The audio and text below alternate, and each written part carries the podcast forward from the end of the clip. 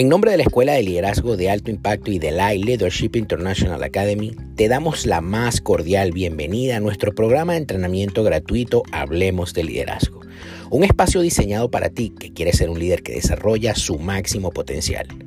Mi nombre, Juan Carlos Calderón, presidente de la escuela, y te invito a que te sirvas una taza de café caliente y comiences a disfrutar de cada uno de los episodios que tenemos para ti en este nuestro programa. No sin antes recordarte que nos sigas en nuestras redes sociales como arroba liderazgoelai y que te certifiques con nosotros haciendo clic en doble u doble u doble u punto liderazgoelai punto org. Bienvenidos todos.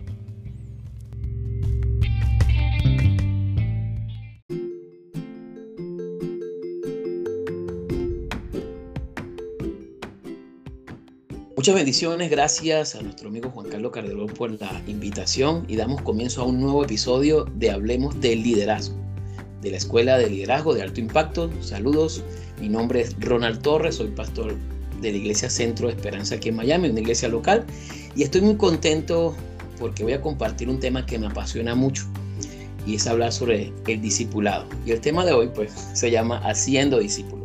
Cada persona que pasa por este mundo es un discípulo. El término castellano discípulo normalmente sirve para designar a un seguidor, a un adepto, a un estudiante de un gran maestro, un líder religioso, un profesor. En el antiguo mundo grecorromano, el discipulado, el discípulo era habitualmente se usaba, se usaba la palabra matetes, pero en el término hebreo se usaba la palabra talmid. Y en el discipulado que Jesús hizo mientras estuvo en esta tierra, más o menos eso fue el talmid para discipular. Por lo tanto, cada persona, donde quiera que se encuentre, es un discípulo de alguien o de algo. Jesús, el líder más grande del mundo, retó a las personas a considerar cuidadosamente a quién iban a seguir. Ellos tenían muchos maestros para escoger y Jesús utilizó una pequeña parábola para mostrarles la seriedad del asunto. En Lucas seis, treinta y nueve al cuarenta dice así: les dijo también una parábola. ¿Acaso puede un ciego guiar a otro ciego? ¿No caerán ambos en, en, en un hoyo? Un discípulo no está por encima de su maestro, pero todo discípulo, después que se ha preparado bien, será como su maestro. Cuando Jesús vino al mundo, Él hizo su aparición intencionalmente dentro de una estructura del discipulado judío. Estaba lleno de rabinos y discípulos. En la cultura de Cristo había muchos rabinos nómadas, sin embargo, sus discípulos no eran transformados. Los aprendices eran impactados solamente por el conocimiento y las habilidades que ellos aprendían, pero sus corazones nunca eran transformados. Todos somos discípulos, pero no todos somos transformados. Muchas veces vemos personas que tienen mucho conocimiento, que saben muchas cosas, pero pocas veces son transformados. Solo un, un líder puede traer la transformación a sus discípulos. El discipulado fuera de Jesús es un discipulado que no transforma. Puede traer cambio, puede traer cambio de conducta, puede, puede, podemos ver cosas que se añaden a nuestras carreras, a nuestras vidas, pero esencialmente te deja en el mismo estado espiritual en el que te encontró. El discipulado puede proveer educación, puede mejorar el comportamiento, puede incrementar la felicidad, agregar más valor o hacer que el discípulo incremente su habilidad en determinado arte. Pero esos solo son cambios, no transformación. Se trata de cambiar, eh, se trata de, de cambiar la carcasa manteniendo lo mismo adentro. Yo siempre lo comparo como un carro viejo, chocado, que tú puedes restaurar, lo puedes poner muy bonito, pero sigue teniendo un motor usado de los años mil seiscientos o de los años mil novecientos y es el mismo motor con las mismas millas, aunque la carcasa por fuera se ve muy bonita, pues sigue teniendo el mismo motor. En cualquier momento ese auto va a dejar de funcionar. Lo mismo pasa con un discípulo que no es transformado. Puedes colocarle muchas cosas, puede tener mucho conocimiento, pero tarde o temprano, cuando el corazón no es transformado, va a fallar. Y quiero desarrollar cinco puntitos. El primer punto es la deficiencia en el discipulado. Jesús dejó una, dejó una, dejó una, una, una comisión y hay un imperativo. Un imperativo es algo que tú tienes que hacer sí o sí. En Mateo veintiocho, diecinueve, veinte, dice: por lo tanto vayan, la nueva traducción viviente, y hagan discípulos de todas las naciones. Bautícenlos en el nombre del Padre, del Hijo y del Espíritu Santo. Enseñen a los nuevos discípulos a obedecer todos los mandatos que les he dado. Y tengan por seguro que estoy con ustedes siempre hasta el fin de los tiempos. La razón fundamental por la cual Jesús hizo discípulos en esta tierra es para que hicieran otros discípulos. Y hay un discípulo que a mí me apasiona mucho y me llama mucho la atención, y ese es el apóstol Pablo. En Colosenses uno, veintiocho, veintinueve dice: por lo tanto, hablamos a otros de Cristo, advertimos a todos y enseñamos a todos con toda la sabiduría que Dios nos ha dado. Queremos presentarlos a Dios perfecto en su relación con Cristo. Es por eso que trabajo y lucho con tanto empeño, apoyado en el gran poder de Cristo que actúa dentro de mí. El apóstol Pablo trajo Trabajó por el poder de Cristo para presentar a cada uno de sus discípulos maduros y transformados. Pablo estaba convencido que la transformación solo viene a través de Jesús. El que una iglesia se encuentre deficiente en, en la parte del discipulado significa estar deficiente en la, razo- en, la, en la razón fundamental por la cual fue creada, o sea, por, la, por su existencia. Si una organización descuida su declaración de objetivos fundamentales, no importa si es la mejor en otras cosas, está fallando en lo principal. Por ejemplo, le pongo un ejemplo: si Apple es deficiente creando computadoras, no importa cuán lindas sean sus tiendas interiormente y be- bellas sean sus fachadas, el, el objetivo principal de Apple es crear computadoras y está quedando deficiente en eso. Es como que tú vayas a Starbucks y veas y vean que han creado una, una cuenta de, de clientes fieles, pero el café es malo.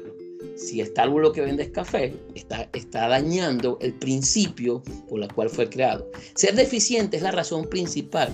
Eh, se, perdón, eh, ser deficiente en la, en la razón principal de tu existencia siempre será inadmisible. Si tú fuiste creado por algo y eres deficiente en eso para el cual fuiste creado, eso será inadmisible. O sea, si yo fui creado para ser discípulos, yo soy discípulo que hago discípulos. Yo fui creado por Dios, y la comisión que yo tengo como pastor y como hijo de Dios es ser discípulo y hacer discípulo. Si yo estoy fallando en eso, eso es inadmisible, porque esa es la razón por la cual yo, yo fui creado, para adorar y glorificar a Dios. Cuando el apóstol Pablo sintió la necesidad de defender su ministerio, no apuntó a su destreza de líder, a la creatividad o a la innovación de su ministerio, o a su habilidad como orador, ni siquiera a los números de viaje o a las veces que estuvo preso. Simplemente señaló y dijo: aquí hay vidas transformadas. Esa era su carta de presentación. Segunda de Corintios tres, eh, dos dice: la única carta de recomendación que necesitamos son ustedes mismos. Sus vidas son unas cartas escritas en nuestro, en nuestro corazón.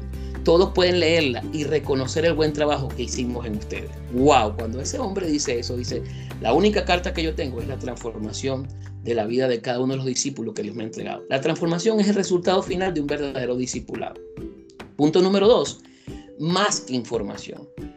Cuando se ve el discipulado como una transferencia de información, se busca meter mucho más conocimiento dentro de la mayor cantidad de gente tan rápido como se pueda. Suena admirable, suena hermoso. Sin embargo, la esencia del discipulado es transformacional y no informacional. O sea, es cuestión de transformación y no de información. Jesús comisionó a sus discípulos, como ya leímos en Mateo veintiocho, diecinueve al veinte. Jesús no solamente nos pidió enseñar a todos los que Él nos mandó, Él nos pidió enseñar a la gente a obedecer todo lo que Él nos mandó. La diferencia es muy grande. El resultado final del discipulado no es solamente conocimiento de todo lo que Cristo mandó, sino obediencia de todo lo que Cristo mandó. Hay mucha gente que tiene mucha información de Dios, pero es muy desobediente a la hora de ejecutar. Yo siempre digo, obediencia parcial es desobediencia. Si, no es, si, si obedeciste pero parcialmente, es desobediencia. Esta diferencia se puede ilustrar de manera sencilla a través de la vida de Judas Iscariote, quien todos lo conocemos como el traidor. Hay un relato en Mateo veintiséis. Jesús, eh, Judas estaba lleno de información, pero su vida nunca fue transformada. En Mateo veintiséis vemos la, la cena de Jesús, la última cena, un evento donde estaban los doce discípulos, y se declara ahí que alguien iba a traicionar a Jesús. Y los once discípulos responden de esta manera: seré yo, Señor. En cambio, Judas responde de una manera diferente: ¿seré acaso yo, Rabí? O sea, los otros discípulos, los otros discípulos habían entregado sus vidas a Cristo y reconocían que Jesús era el Señor de sus vidas. Pero para Judas, Jesús simplemente era un rabí con el que él compartía, con que él reía, con que él salía de, de gira, pero no no había transformado su vida, no había entregado su vida directamente a Dios, al Señor. Simplemente era un maestro. Por eso es que vemos la diferencia, y usted lo puede leer, no tengo tiempo para leerlo, pero lo puede leer en Mateo veintiséis, esa historia. Todos dijeron, los once dijeron, Señor, seré yo, y el único que dijo, Rabí, seré yo, fue Judas. Ahí ves la diferencia de más que información. Judas tenía toda la información del ministerio. Judas, Judas si de hecho, era el, si quieres, buscamos un discípulo máximo, era Judas. Judas estuvo con Jesús en toda la gira. De hecho, fue a evangelizar, echó fuera demonios, hizo milagros. ¿Y qué pasó? Simplemente tenía información y no transformación. Y voy al punto número tres, la maldición del conocimiento. ¿Cómo, pastor? La maldición del conocimiento. Voy aquí, voy a explicar un poco este punto. Jesús nunca equiparó el conocimiento con el discipulado. De hecho, sus reprimendas más contundentes fueron dirigidas a un grupo de personas que tenían mucho conocimiento sobre él. Uno de los más impactantes, uno de los más impactantes se encuentra en Mateo once, veinte al veintidós. En la Nueva Traducción Viviente dice: el juicio sobre los incrédulos. Luego Jesús comenzó a denunciar a las ciudades en las que había hecho tantos milagros porque no se habían arrepentido de sus pecados, ni, sabían, ni se habían vuelto a Dios. ¿Qué aflicciones le esperaba Corazín y Bethsaida? Pues si en las perversas ciudades de Tiro y Sidón se hubieran hecho los milagros que se hicieron entre ustedes, hace tiempo sus habitantes se hubieran arrepentido de sus pecados, pero ustedes no lo hicieron. Para Jesús el conocimiento sin arrepentimiento es tan equivocado como un estilo, un estilo de vida abiertamente pecador. Muchas veces las personas tienen el conocimiento, pero sus corazones son corruptos. Tienen una vida corrupta, aunque tengan el conocimiento para enseñar y decir muchas cosas, cosas que no se aplican ellos mismos. De hecho, si usted busca en la historia, Jesús nunca escribió nada. Jesús fue un ejemplo de vida. Jesús lo que dijo, lo vivió. Dijo: aquel que me quiere seguir, que se niegue a sí mismo, tome su cruz y sígame. Yo siempre digo, no hay corona sin cruz. Si tú quieres recibir coronas en, en, en el cielo o en la vida eterna, tienes que pasar obligatoriamente por una cruz. Y cuando somos discípulos de Jesucristo, definitivamente cada quien tiene que tomar su propia cruz. O sea, que eso va más, mucho más allá del conocimiento. En cambio, que vemos un hombre como Carlos Marx y del, del, marx, del marxismo, vemos un hombre que mucha gente agarra sus escrituras, sus literaturas y las aplica, pero él nunca aplicó nada de lo que escribió. Su vida era diametralmente paralela a lo que escribió. Pero vemos un Jesús que no escribió nada, pero que todo lo que hablaba lo vivía. Jesús no los reprendió por su conocimiento. Él los reprendió por la falta de arrepentimiento basado en su conocimiento. El conocimiento de Cristo puede hacer dos cosas: o condenarnos o transformarnos. Muchas personas tienen conocimientos de Jesús, tienen conocimiento de la palabra, tienen conocimiento del liderazgo, pero lo aplican de una manera errónea. Y Jesús nos dejó un modelo de cómo aplicarlo. De hecho, Jesús es el máximo líder de la historia. Dividió la historia en antes de Cristo y después de Cristo. Es el hombre que tiene más discípulos en todo el mundo. No hay un hombre que tenga más discípulos que Jesús. Usted lo puede buscar. No hay uno que tenga más discípulos que Jesús. El conocimiento nos hace responsables porque nos coloca en una posición donde es necesario responder. O sea, cuando tú tienes el conocimiento, tú tienes que responder a ese conocimiento. Por eso es que Jesús le decía: hay de ustedes que, que se hicieron tantos milagros y estos que no tuvieron esos milagros. Si, si ellos hubieran tenido esos milagros, yo creo que ellos se fuesen arrepentidos. Si un líder se enfoca en un discipulado simplemente de información y no de, de transformación, devalúa al discípulo. Una persona que se enfoca solamente en dar información, información, información, y recibe información, y estudia, y busca libros, y no hay transformación, es una devaluación del discípulo. Es una devaluación de la persona que tú, de una u otra manera, estás enseñando o estás ayudando a caminar. Yo, una de las cosas que a mí me ha pasado como pastor es que yo busco a las personas para llevarlas al camino donde Jesús pueda transformar las vidas de esas personas. Óigame, y el discipulado no es una cuestión de un curso de dos días, ni de un mes, ni de tres meses, ni siquiera de un año. El discipulado es un proceso lento. Jesús tuvo casi tres años con su discípulo. Jesús estuvo enseñando al apóstol Pablo en el, des- en el desierto cuando él se arrepintió. Te dijo: pastor, pero y el apóstol Pablo no conoció a Jesús. Sí, cuando usted lo busca en Gálatas, Pablo se arrepiente y Pablo se lo llevan al desierto y él estuvo tres años y el mismo Jesús le reveló a Pablo el evangelio. De hecho, por eso fue que él fue reconocido como el apóstol de los gentiles, porque a él se le reveló algo que a los mismos apóstoles que estuvieron con Jesús se le reveló. Yo siempre digo que la, la información sin revelación es muerte. ¿Cómo dice eso, pastor? Claro, porque si Judas, ¿verdad?, que tenía toda la información, pero no la revelación, terminó, terminó ahorcándose, dice Mateo, que fue y se ahorcó. Si un líder se enfoca en un discipulado simplemente, como dijo, de información, irremediablemente terminará devaluando a la persona que está ayudando. Punto número cuatro, más profundo que la modificación de conducta. Muchas personas piensan que el discipulado es una modificación de conducta. Enfocar en discipulado, en una modificación de conducta, es enseñar a las personas a vivir mejor, y siempre tienden a enfocar como que al comportamiento. Wow, esta persona, esta persona se, se ve bien, se porta bien, o esta persona se conduce bien moralmente, piadosamente, y muchas personas piensan que eso es parte del discipulado. Yo siempre digo que el discipulado es más profundo que eso, más profundo que una transformación de conducta. Usted se puede transformar, eh, se puede, eh, puede modificar su conducta con muchas cosas. De hecho, hay gente que ha, ha modificado su conducta alimenticia, ha modificado su conducta rutinaria, ha modificado su conducta de dormir, ha modificado su conducta de, de comer, o sea, de dietas, de cosas, porque simplemente lo aprendió. Pero verdaderamente no hay transformación en el alma, porque Porque el espíritu es el que transforma. Y cuando el espíritu está muerto, está amarga, amalgamado al alma. Y ahí no existe transformación. Simplemente es un cambio de conducta. Tarde o temprano, el corazón perverso del hombre, y me incluyo porque todos tenemos un corazón perverso, dice Romanos tres veintitrés, por cuanto todos pecaron, están destituidos de la gloria de Dios. Todos éramos pecadores, todos estamos fuera.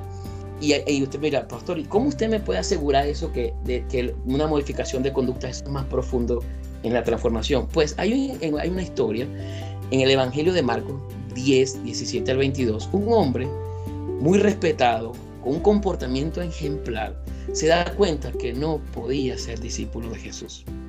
¿Y cómo se llega a eso? A simple vista, la respuesta de Cristo es sorprendente, porque el joven vino a Jesús con humildad, postrándose delante de él. Esa es la historia del joven rico, usted la puede leer. Jesús deja que se vaya sin la vida eterna y que no lo ingrese a su discipulado. Él vino a Jesús con la pregunta correcta, pero se fue vacío. ¿Por qué? ¿Por qué pasó eso? Si era un hombre que guardaba prácticamente casi todos los mandamientos, era un hombre que moralmente ayudaba, era un hombre que verdaderamente se comportaba. Hay algo que muchas veces pasamos por alto. La salvación del alma del hombre no es por obra, es por gracia. Y él no estaba, ese hombre, ese joven rico, no estaba dispuesto a sacrificar su fortuna por seguir a Jesús. Muchas veces nosotros queremos alcanzar metas y no estamos dispuestos a sacrificar cosas por esas metas. Y, y la meta más grande que nosotros podemos tener es ser discípulos de Cristo. Porque sacrificar cosas por él definitivamente nos van a llevar a la transformación. Pero más bien hay otra razón también que, que me imagino que él se confió, y fue en su bondad moral. Mucha gente se confía en su bondad moral, pero ¿qué, qué mal lo he hecho yo? Si yo estoy ayudando a otros, si yo estoy, estoy guiando a otros. Sí, pero ¿cómo los está guiando? ¿Solamente con información o verdaderamente esas personas están llegando a una transformación? En algún punto de su vida, él fue discipulado por alguien, pero él no comprendió la necesidad de tener un salvador. Muchas veces nosotros, cuando recibimos información, como que no somos conscientes que verdaderamente el hombre necesita un salvador. Esto no se trata de que si yo me porto bien o me porto mal. Allá hay, hay ejemplos que la gente dice, me dice, pastor, pero solamente le hace falta que conozca a Jesucristo. Y le digo, solamente, le hace falta todo. Porque si muere sin Cristo, muere sin la vida eterna. Y, la, y Jesús lo dijo así. ¿Y en qué consiste la vida eterna? Juan diecisiete, en que el, el hombre conozca al Padre, porque ese, el, el, el discipulado es una relación íntima, real y personal. Entonces vemos a este hombre que se fue, ¿verdad? Y su comportamiento, verdaderamente, él tuvo un discipulado, me imagino que tuvo un discipulado, pero él dijo, yo no necesito de, de Salvador, como muchas personas dicen, yo no necesito, yo, yo de verdad estoy bien como estoy, yo no, yo, yo, yo hago las cosas bien. No, no, las cosas no se hacen bien o mal, se hacen a través del lente de Jesús. Cuando nosotros vemos a Jesús como modelo, decimos, oh, oh, creo que hay un problema. Y el problema de este hombre, de este joven rico, estaba en su corazón. Quizás estaba sentado en esa clase de discipulado que se, que se encontraba, como, como, como muchas veces nosotros nos encontramos en algún lugar sentados recibiendo información, pero nunca nuestro corazón cambia. Y quiero cerrar ya con mi punto número cinco, corazones transformados. Un verdadero discípulo que no es devaluado se transforma en un hombre y en una mujer que verdaderamente pueden ayudar a transformar a otro. Óigame, yo no transformo a nadie, como pastor, como usted lo quiere llamar, o como líder religioso, yo no transformo a nadie. Yo ayudo a que esas personas conozcan a su creador, al maestro de maestros, al líder de los líderes, que se llama Jesús, que es el único que puede transformar el corazón del hombre. La característica de un verdadero discípulo es un corazón transformado, afecciones o deseos transformados. Cuando alguien se convierte en un discípulo verdadero, el maestro de maestros, el líder de los líderes, cambia radicalmente los apetitos de la persona. Esos apetitos desenfrenados por alcanzar un sueño, por alcanzar una meta, y cuando te das cuenta que las alcanza, que alcanzas aquella meta de comprarte la casa, de comprarte el carro, de llegar a, a no sé, a, a, a tocar a multitudes, sin verdaderamente un corazón transformado, te vas a sentir solo y vacío. No te conformes con la información, ni con la modificación de conducta. Apunta a un discipulado verdaderamente de transformación, y solo hay un maestro que te puede enseñar y ayudar, y te lo voy a presentar, se llama Jesús de Nazaret, y ese es el único que transforma el corazón del hombre. Gracias, Juan Carlos, gracias a la Escuela de Liderazgo, verdaderamente, porque cuando tú formas líderes que verdaderamente transforman, se transforman los corazones de esas personas, consigues líderes humildes, líderes honestos, líderes íntegros, padres y madres de verdad que honran el nombre de la familia. Y eso es lo que esta sociedad más que nunca necesita. Que se levanten discípulos y líderes verdaderos, no solamente líderes en una cámara o en un audio o en un escenario, no, líderes en casa, líderes honestos e íntegros. Gracias por escuchar a la Escuela de Liderazgo de Alto Impacto y gracias por escuchar este podcast. Sé que va a ser de mucha bendición para tu vida y recuerda, la información sin revelación es muerte. Hasta una próxima edición.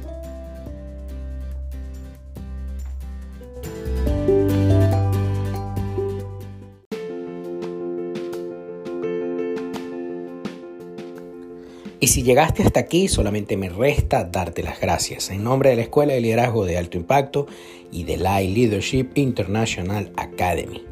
Como te dije, mi nombre es Juan Carlos Calderón.